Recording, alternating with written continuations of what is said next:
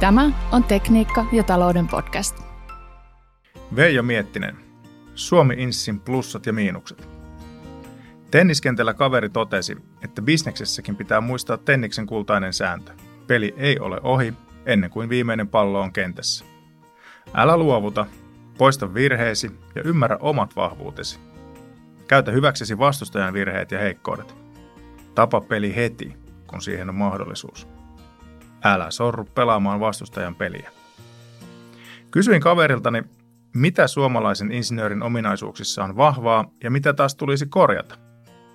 Vastaus tuli nanosekunnissa. Insinöörimatematiikka ja talouden matematiikka ovat eri asioita. Insinööri toki osaa laskea vaikka mitä, mutta talouden numerot ja käsitys kokonaisuuksista on muutamaa tutalaista lukuun ottamatta hebreaa.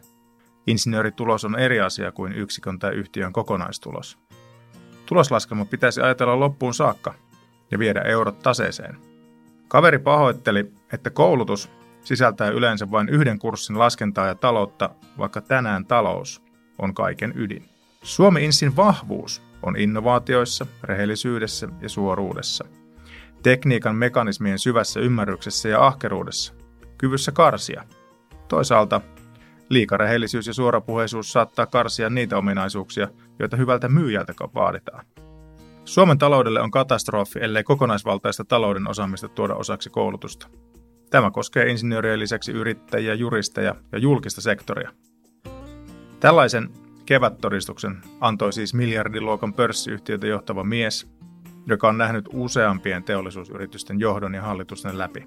Syvä taseosaaminen puuttuu kuulemma usein jopa hallitustasolta. Yhtä vakavia huolia kuuluu liiketoiminnan johdon ja IT-osastojen suhteista. IT kun odottaa, että tilaajat määrittävät mitä tarvitsevat. Tänään ainoa oikea tapa on ratkoa tarpeet ja niiden vaatima rakenne yhdessä. Vaikka asiakas ei olisi itse IT-ekspertti eikä IT puolestaan bisnesosaaja. Oma juttunsa ovat SAP-alueella Excelejä rakentavat ja paikasta toiseen siirtelevät konsultit. Pahin yhteiskunnan taloushuoli on tällä hetkellä sote-sektori ja sen IT-paketti. Tehdään päällekkäisiä asioita eikä mikään toimi optimaalisesti. IT on itseisarvo, tehokkuuden syöjä, eikä palvelija. Jos junat olisivat THLn alla, eivät edes niiden vessat toimisi, määritti tuttu lääkäri. Kaverilleni lekuri tokaisi, olet saavuttanut top 10 sijoituksen. Harvoin enää näkee noin korkeita maksa-arvoja omin jaloin kävelevillä.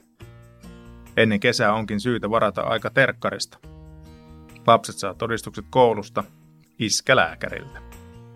Oikein hyvää päivän jatkoa, toivoo Veijo Miettinen.